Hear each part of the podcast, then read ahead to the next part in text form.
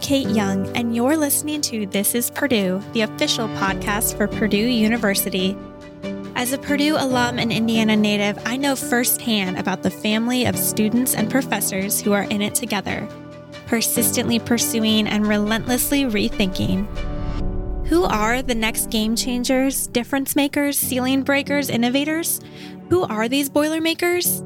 Join me as we feature students, faculty, and alumni taking small steps toward their giant leaps and inspiring others to do the same.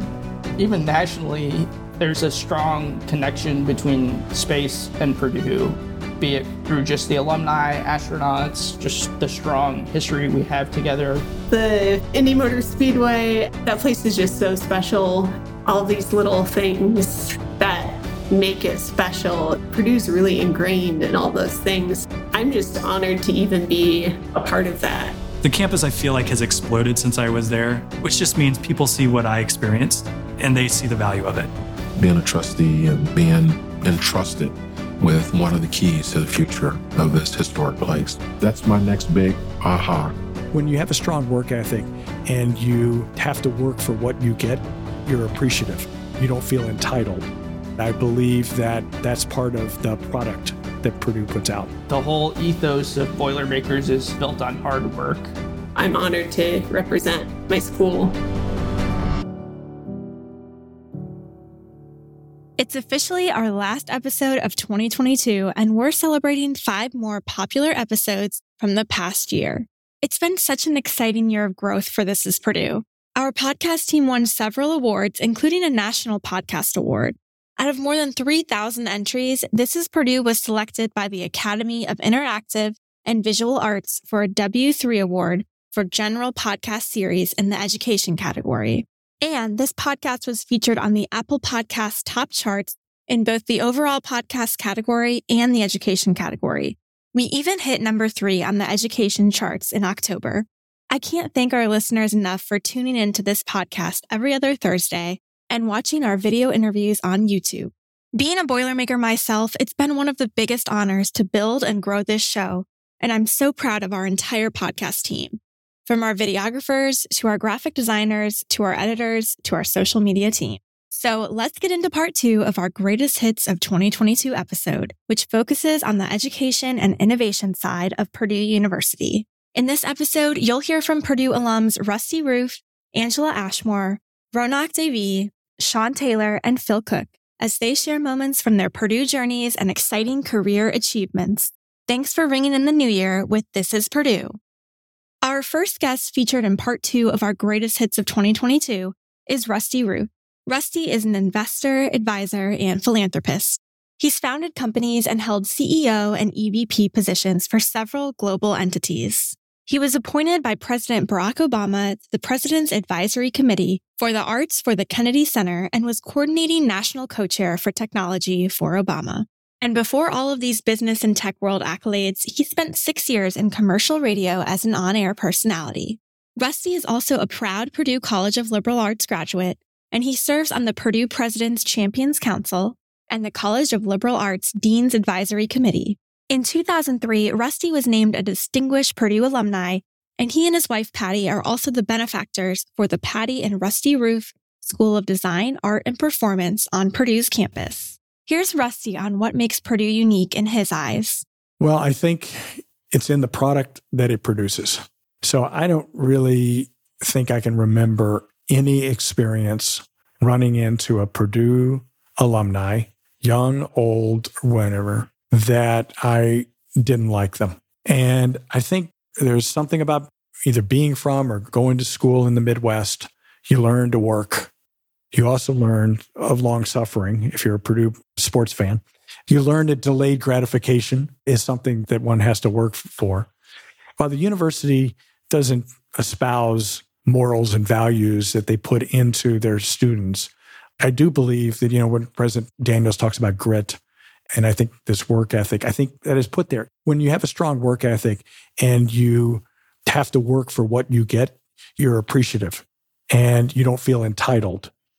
And I believe that that's part of the product that Purdue puts out.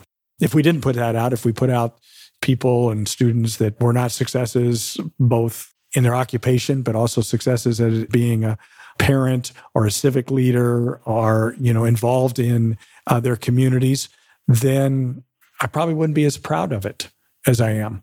You know, you can be jaded and you can be blinded, but, you know, there's plenty of universities that I know and friends that I have that don't look back at their university or their college and have that same feeling. I think they've seen products that aren't reflective of what they're proud of. And I'm just proud of our product. May we continue just to produce more and more and more of it. The world needs it. Rusty was very involved during his time at Purdue, and he was given the honor of speaking at his commencement ceremony in 1984. Here's Rusty discussing what he spoke about in that commencement speech. It's an old motto his mom used to tell him. Well, I was very fortunate that I got to speak at my commencement, which was really cool. And back then, they didn't have a commencement speaker. You only had President Beering spoke, and then there would be a student response. And I remember using this line because it's also one of those sort of mantras for me. My mother gave it to me when I was seven years old. She said, Tomorrow will go a lot better if you lay your clothes out the night before. You know, I lay my clothes out the night before when I got to get ready for tomorrow, whether it's to go for a run or go to a meeting or go to church, you know, or go travel.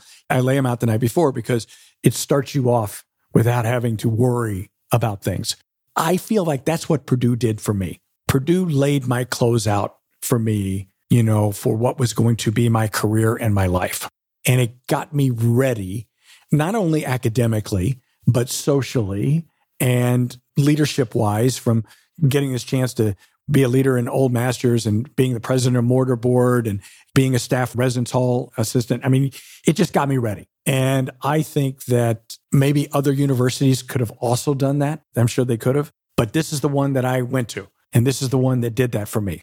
And so I feel indebted for that experience. Granted, I paid for it. I paid to get that experience, but as President Daniels likes to talk about value, value for me is when my cost is superseded and exceeded by the quality of that experience or that product. My Purdue product, you know, the value is really high because the quality that I received versus the cost was off the charts. In 1998, Rusty joined the video game company Electronic Arts, or EA, and was responsible for global human resources, talent management, corporate services, facilities and real estate, corporate communications, and government affairs. So picture this. It's the late 90s and video games and computer games were just becoming popular. Were you there during this boom of video games? I was. I was. What was that experience like? It was uh, like riding a rocket ship, but not inside, on, outside, and just trying to hang on. I mean, it was the growth was so tremendous. And at the time, you'd put out a game and it would sell 5 million copies. And this was before it was downloaded. They were packaged goods at that time. You just put it out and it would sell and they would just keep selling and they would keep selling. And so we just kept growing and growing as a company.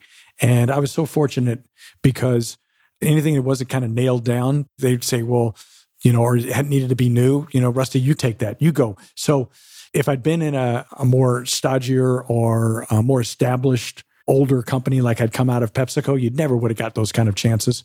It was like riding a rocket ship. It was so much fun. Growth is an amazing, amazing elixir. You know, it's intoxicating. It's not always good, not always good. You know, growth can mask a lot of problems. And then when you don't, growth slows down, you go, oh, wow, I didn't see that. Well, it's because we were only looking up there. We were never looking where we should have. But I would just encourage anybody, you get a chance to go work for a growth company, drop what you're doing because you'll have an experience that you may never be able to replicate. I couldn't replicate that again. It would be impossible. Rusty shared some advice at the end of this episode that really struck me. And it's something most people take for granted during college. The world gets so much smaller after one graduates from college. The world will never be bigger for you than the first day you step on campus at someplace, especially someplace big like Purdue. You know, once you graduate from college, you decide you're going to go work in a company, you've got a functional expertise, they're going to put you in a department, you're going to be involved with the same people most of the time in a community, or maybe not in a community. In today's world, you might be working remotely forever, but you'll be in, involved in a community. Your friends will become the friends that you work with or very close proximity wise. Then someday you hope You'll say to yourself, wow, it's a really big world. I should probably go and learn some things, travel, find some other things. You might look back and go, well, wait a minute. All that was at my fingertips when I was at Purdue.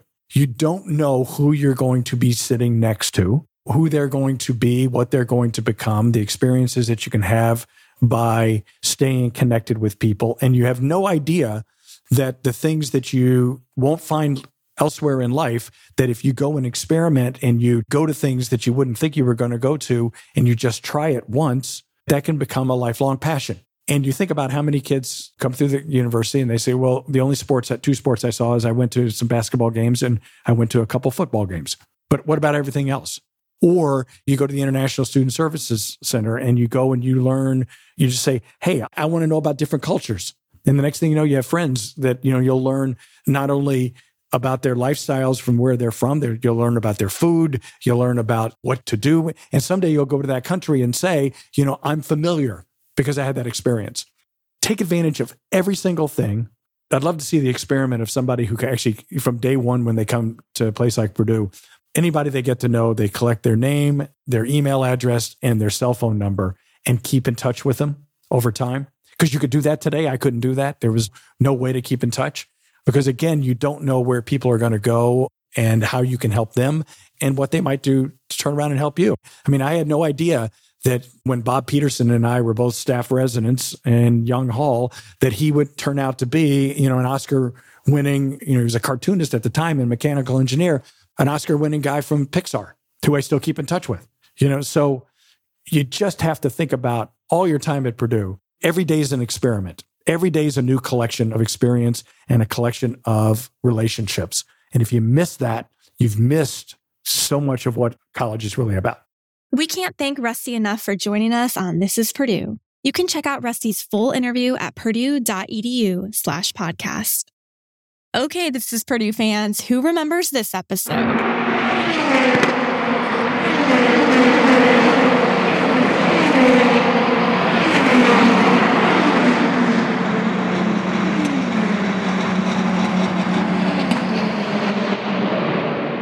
What's your next small step or giant leap, personally or professionally? Winning the Indy 500 this year, I hope.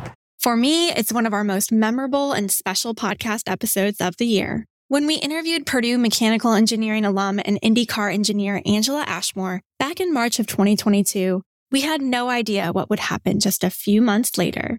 On May 29th, 2022, Marcus Ericsson won the 106th running of the Indianapolis 500 in the Chip Ganassi Racing number 8 Huski Chocolate Honda. And Angela made history as the first woman to win the Indy 500 as a member of the winning cars crew. Angela takes us back to that day. I don't even think I believed that it was really going to happen until after the checkered flag flew. And I remember because Chip was sitting to my left and our other engineer, Brad, was sitting to my right. And we took the checkered flag and I kind of just looked and I looked over at Chip. I was like, holy cow, we just won the Indy 500. so, just like that, more than 4.6 million people watched Marcus win the Indy 500. And what happened next? There's a lot of high fiving in the pit box. So a short celebration there. So we were all the way at the front of pit lane. So most of us just took off. I took off running like as fast as I could down pit lane. And I was just thinking, my husband Craig works for the 60 team as an engine calibrator. And so I was just thinking, oh my God, I like, I have to see Craig. Like, I can't believe we just did this. and so I took off running thinking, I don't know why that like I should have been running to victory lane, but I was running to get to his pit box so I could see him. And I actually oh. momentarily ran past victory lane and I was like, wait a minute, I'm here. so uh, we all ran down to victory lane. By the time I got there, the car had just pulled in. We greeted Marcus as he got out of the car and high fives all around and hugs and all of that. The podcast team had the opportunity to record Angela and her team during an IndyCar test day back in April at the Indianapolis Motor Speedway. When I spoke with both Angela and Marcus, the two reiterated that the Indy 500 is just the pinnacle of racing. It was one of their biggest dreams in life to win this iconic race. Here's Angela. What was Victory Lane like? You know, you've won other races, but what was it like after winning the Indy 500? Indy is way different. One, there's just a lot of people there and it's a lot bigger deal. There's so much more going on. Normally it's just like spray champagne, everybody gets a swig, you take a picture and, you know, celebrate a little bit. And then you head back to your time, you stand and tear down and get ready to go. Indy is like, I was prepared to be in victory lane all night if, if they would allow us. It's an extended celebration. And one of the really cool things were just how many fans had come to that area to celebrate with you. And there were a few like younger girls that were standing along the staircase and you know i gave them a high five on the way down. I just thought that was really cool and somebody in the mass of people offered me a beer which that was funny. Did you accept or no? I i may have. I may have. So yeah it's a much bigger celebration. As I mentioned earlier, part of what makes this victory so special for Angela is that she made history as the first woman IndyCar crew member to win the Indy 500. And by the way, under 10% of IndyCar engineers are women. So what did it mean to Angela to make history? And how did she feel learning that she achieved a first? Somebody had asked me that in Victory Lane, actually. And they're like, So are you the first woman to do this? And I was like, I have no idea. I'm really not sure.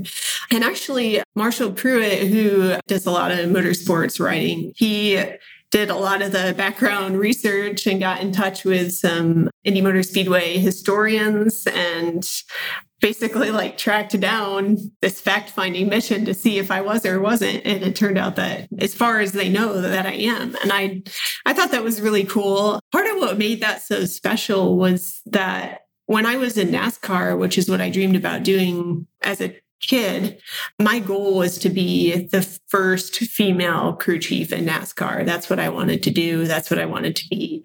And it was really important to me to, to be the first one. A few years ago, when I decided to leave NASCAR, I kind of had to give up on that dream because, you know, if I wasn't going to be in NASCAR, then I couldn't be the first female crew chief, obviously. I think this is an adequate replacement, more than adequate replacement for that goal of mine and something that I can hang on to as I still was able to achieve something in my field that no other woman had done. You may remember that Purdue produced a special Indy 500 commercial that aired on NBC during the 2022 race, and Angela was featured in it. I asked her how she felt when she first saw it. I don't know if I realized that I was going to be in it. and I started watching it, and I was like, oh, how cool. that is so awesome.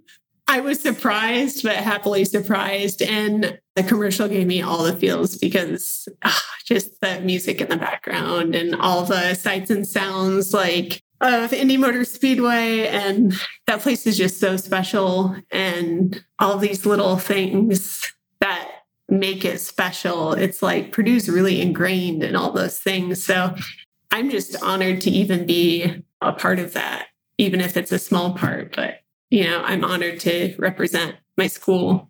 How many universities can say their alum was the first woman IndyCar crew member to win the Indy 500? Just one.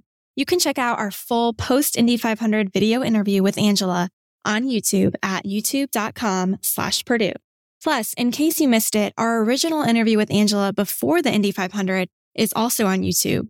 She discusses her childhood, her Purdue journey, and what she hoped her next giant leap would be. And as you all just heard, that giant leap was achieved this year. And speaking of giant leaps, our next guest is a Boilermaker who recently took his next giant leap at none other than the National Aeronautics and Space Administration, or as most people call it, NASA. Ronak Dave graduated from Purdue in 2014 with his Bachelor's of Science from the School of Aeronautics and Astronautics. And in July of 2022, Ronak was selected as a NASA flight director, in this year's class of 2022, Ronak is one of just seven flight directors selected by NASA, and there have only been 108 flight directors within the agency since the position was formed in 1958. Here's Ronak. The flight director for human spaceflight is the leader of the team, the conductor of the orchestra, if you will, of the NASA human spaceflight mission. So right now, there's a, a flight director in the Mission Control Center leading their team for the International Space Station, along with our international counterparts all around the world. They help the team make decisions They help explain or accept the risk of doing things that we may do and making sure the crew stays safe, the vehicle stays safe, and that we're continually uh, accomplishing our mission objectives up in orbit. So, right now, that's for the International Space Station. Obviously, uh, I'm sure you've heard of the Artemis program. That's the new program we're working on to return the first female and the first person of color to the moon and stay there sustainably. And, and that involves also building an international built space station around the moon as well. So, again, all these programs have flight directors associated with them that when they're not on console are helping build those teams, helping build the operations behind them. What kind of procedures are we going to have? What kind of rules are we going to operate these vehicles by? And that's how a lot of the folks in the office spend their days is in meetings and generating all these operational products and means of operation so that when we get to the control center that everyone's on the same page and we're ready to go accomplish the mission. So imagine getting that call that you were chosen as a NASA flight director, one of 108 in the past 65 years. Ronak shares his reaction with us, and well, let's just say he should not have ignored this particular phone call. Walk us through what you were feeling when you found out that you became a flight director. So we actually found out before the announcement was made and we couldn't tell anyone. I was actually working a part of the Artemis mission, one of the wet dress rehearsals, and I got a phone call. It was actually a FaceTime call that I hung up on multiple times because it was numbers I didn't know it or didn't know. So I thought it was some sort of new spam call. And I finally got a text message from the chief of the office. It was like, hey, you need to pick up this phone call. So I was actually still in the control center at that time. So I was like hidden in a corner, picking up, talking to them. They finally asked me where I was. I was like, oh, I'm in the break room. They're like, you should go to your car. uh, finally walked outside and had the rest of the conversation with them in the car. So it was definitely uh, a very surprising phone call to get on a Sunday afternoon. Purdue University has a rich legacy with NASA. Many people across the world know about the strong ties between Purdue and space, thanks to one of Purdue's most famous alumni, Neil Armstrong, the first person to walk on the moon. Here's Ronak. There's like a third of the campus is Purdue people. Um, I think even nationally, there's a strong connection between space and Purdue, be it through just the alumni, astronauts, just the strong history we have together. While at Purdue, Ronak was part of the Pathways Intern Program, also known as the Co op program, which allows students to alternate semesters between studying at Purdue and working in industries of their choice within NASA. This gives students both an academic foundation and real world work experience. But how did Ronak's time at Purdue within the School of Aeronautics and Astronautics prepare him for his career in NASA? Something that Purdue, especially the engineering school, does really well is you, by virtue of the way the classes are taught or just the course loads you take, you learn how to learn and you learn how to learn quickly. There's a lot of content that you pick up rapidly, and in that you start to learn what's important and, and how to parse out what is important. And that's something that I, I definitely carry with me today of being able to come up to a new problem or a new system or new rocket, right? And pick out what's important to me. Why do I care about those things? And how do I use that to my benefit in making decisions about that vehicle? Or where do we think this will break right away? Or how do we fix that when it breaks? As for other memories during his time at Purdue, Ronak is a huge Purdue athletics fan and was part of the paint crew at our beloved Mackey Arena. Ronak shares what this Boilermaker community means to him. The whole ethos of Boilermakers is built on hard work, and there's a story that happened in real life, something we talk about in operations a lot. The Apollo 1 fire, which had two Purdue astronauts on it. After that accident, the flight director, Gene Kranz, brought all the operations team into a conference room. And to cut the speech short, he basically said that everyone's going to go write tough and competent on their chalkboards, and that's what we're going to live by. So those are foundations that we still work to today in flight operations, and we've added to them over the course of time with more words that define our ethos. But it's something that I really work to and live to today. We always love talking to our NASA Boilermakers on This is Purdue. Be sure to check out Ronak's full episode at purdue.edu slash podcast. Next up is Sean Taylor, a Krannert School of Management alum, successful entrepreneur, and Purdue's newest Board of Trustees member. Sean sat down with us this summer, and his This is Purdue interview was one of the most vulnerable and genuine interviews we've experienced. During our conversation, Sean described his childhood growing up on the south side of Chicago, his experience as a first generation college graduate, and the impact Purdue's very own Dr. Cornell A. Bell, the first director and chairman of the Business Opportunity Program, had on Sean's life both pre and post college. Here's Sean taking us back to November of 1970 when he first heard about Purdue University and first met Dr. Bell. I was um, a football player in high school and we were in the playoffs. It was a Monday and it was a parent teacher kind of half day. My mother and my best friend slash teammate's mother came up and Dr. Bell was on campus visiting with, just so happened he got assigned to our high school counselor, Miss Dolores Deasy, uh, who I'm still in touch with. And Miss Deasy told Dr. Bell about Tony and myself. And when she was escorting him out of the building, our mothers were in the hallway talking. And so she introduced Dr. Bell to our mothers.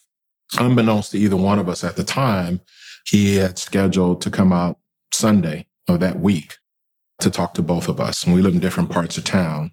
Unfortunately, that Saturday, I didn't know it Monday, but that Saturday wound up being the end of my high school career because we lost the game. So Sunday, I wasn't in a very good mood. We lived in row apartments as opposed to the, you know, the high rises that you typically see in major cities. And I was sitting in my mother's bedroom, looking out the window, replaying almost every play in my head and you know, what did I do wrong? What could I have done better? Of course, I did everything perfect, but you know, but I just, I really was in a foul mood, waiting for Dr. Bell to come. I didn't even know his name. And Dr. Bell pulls up in a Cadillac. It was a burgundy sedan DeVille four door with a white vinyl top. And I raise up and I look out the window and I'm like, who is this? And he gets out of the car. And I've told this story a thousand times. And he's got on a fedora hat, which I didn't know that's what they were then a London fog trench coat, and a three piece suit. And my comment was to myself, who is this brother? It was like Superman, right? And I yelled downstairs, Ma, he's here. And she said, well, come down and let him in. And I go downstairs and I let him in the house. He introduces himself and, and I had a big fro then and I was a lot smaller, but muscular. I didn't crack a smile. I was Joe Cool. And he comes in the house and we had very little furniture in our apartment. And my mom was cooking Sunday dinner. She, she was world known for fried chicken. It was the first comment Dr. Bell made was about, can I have some chicken? She goes, well, it's not ready yet. And we sit around the kitchen table. It was like being recruited for football. And for three hours, he dazzled me. Sorry. This always happens when I tell a story. He talked about Sonia Winslet, Cynthia Barnes, and Roland Parrish, and other students who had um, started on Bop years before me. And I was just in amazement. But I was too cool. I wasn't showing anything. And he started talking about the money that they were making, going to work for companies I'd never heard of. I still had some hope that I would get a scholarship to a major university. At the time, it was potentially between the University of Iowa and Western. Unfortunately, both of those fell through. And I remember calling Dr. Bell in December and saying, what do I need to do to be on your program? And he told me to get my transcripts and he had this little trifold brochure that I'm sure your photographer took all the pictures for back then.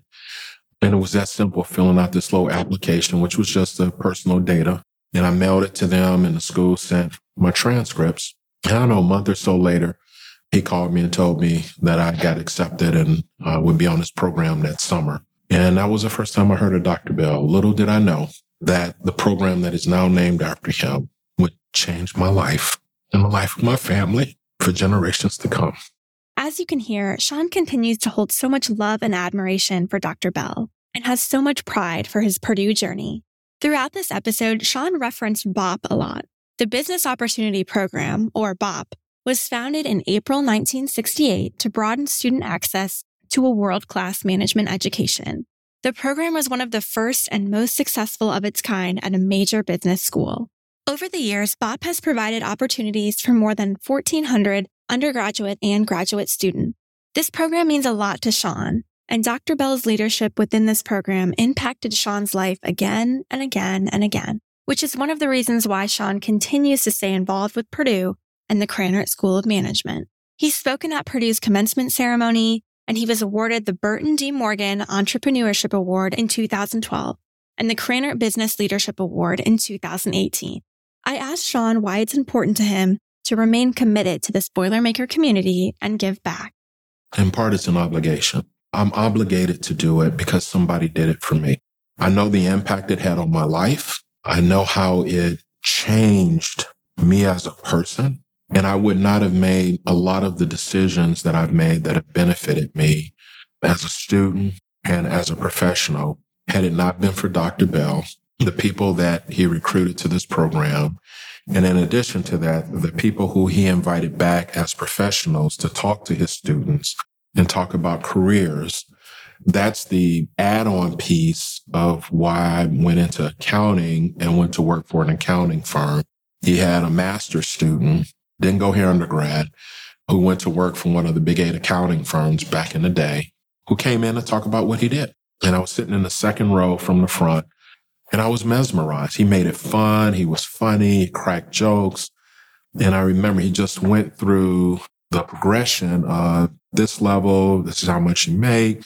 This is what you do. You get promoted the next year. That was the first thing that got me. You get promoted after one year and you get promoted after two years and blah, blah, blah. You get up to this level as a partner.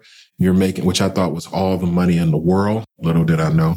And I literally sat in, in the classroom. I said, that's what I want to do. And had it not been for him, I would have never known about the world of public accounting. At some point, I realized I didn't want to be an accountant and I didn't want to be in a big corporation because I color outside the lines. And again, I learned that being here as a student and I learned that being a bopper, if you will. And that ultimately led me into going into business for myself back in 1996. At the time of our interview, Sean was celebrating something big. He was named the newest member of the Purdue University Board of Trustees after being appointed on July 1st, 2022. So as for Sean's next giant leap, the answer was pretty clear. Being a trustee. I figured that was the answer. Being a trustee, it really is. You know, I'm looking at some business ventures right now. I've been there, I've done that. You know, my role is more trying to help the entrepreneur navigate through all the traps and opportunities in a shorter length of time because I've done a lot of that. But being a trustee of a prestigious university like Purdue is a whole nother level. And fortunately, I'll get to tap into everything, my whole life experience, not just the business or the school part, but the things that have made me be who I am. You know, the experiences that I've had on this campus as a student, which were both good and bad, you know, to be honest with you to the things that I've done on other boards that I can bring to add value here and in my work ethic. I was telling a fellow trustee earlier today, I knew it was going to be a lot of work. I didn't know it was going to be two times the amount. so that's, that's my next big aha is being a trustee and, and being entrusted, you know, with one of the keys to the future of this historic place. Sean's emotional and motivating episode showcases true Boilermaker persistence and resiliency. Check out the full video interview on YouTube, youtube.com slash Purdue.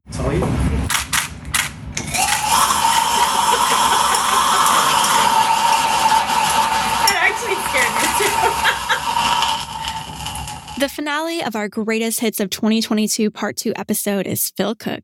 Phil is a Purdue College of Education alum senior science instructor at Culver Academies in Culver, Indiana, and TikTok superstar. The podcast team took a field trip to visit Phil this fall to check out his viral Halloween, or as Phil calls them, Chemoween, experiments firsthand. This was certainly our most interactive and creative podcast episode to date. We spent hours at Culver with our videographers, photographers, and social media team to grab that perfect shot of the pumpkin exploding and get behind the scenes content for Purdue's social media channels. If you haven't seen these experiments yet, I encourage you to check this episode out on YouTube. But here's a taste of a few of Phil's experiments. So, first off, there was the candy corn chemoween trick.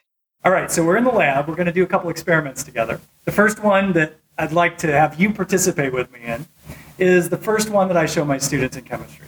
And it involves this white chemical. It's called potassium chlorate. We're going to put a little bit of it in this test tube, and then I'm going to melt it. And I've already talked to you about what your role is. Your role is to handle everyone's favorite candy corn. Okay. Okay, ready? You ready for me? I'm ready. Whenever, whenever you're ready. Okay.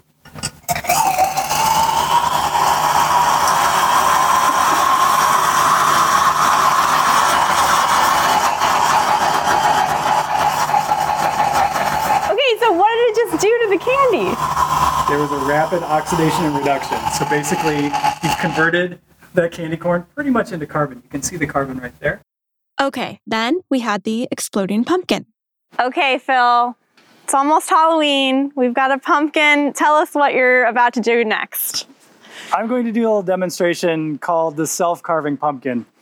Self-carving pumpkin is a chemistry demonstration that should not be tried anywhere by anyone other than a trained professional ever. And you'll see why very shortly. Okay, now you said this is going to be This is very loud. very loud. Okay. Very loud. Okay. This is my cue to step out. so when. I do the countdown, then you just okay. distance yourself a little Okay. bit. Okay. We start the reaction with a little bit of water. So I'm just going to use distilled water here. And it's perfectly safe. I want you to just kind of peer in and tell me what you see when I add the water. Ready? Oh, it's fizzing. It's bubbling. There's Yeah. a little smoke. Yeah.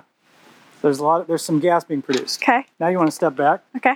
and we're going to let this reaction go for a little Woo, bit. yeah, you can smell it. Yep. I think we're ready. Okay. Here we go. In three, two, one. And then Phil lit my hand on fire with bubbles and water. This one kind of felt like when Purdue's big bass drum rolled over on top of me. I was really nervous, so don't mind my scream. Is my hand wet enough? Yes. Okay. Go ahead, grab some bubbles. Perfect. Okay. Come over here. I'll fix it. I'll fix it. Lock that elbow. Okay. Flat palm. Ready? Come me over in a second. Thumb, tuck your thumb. One, two.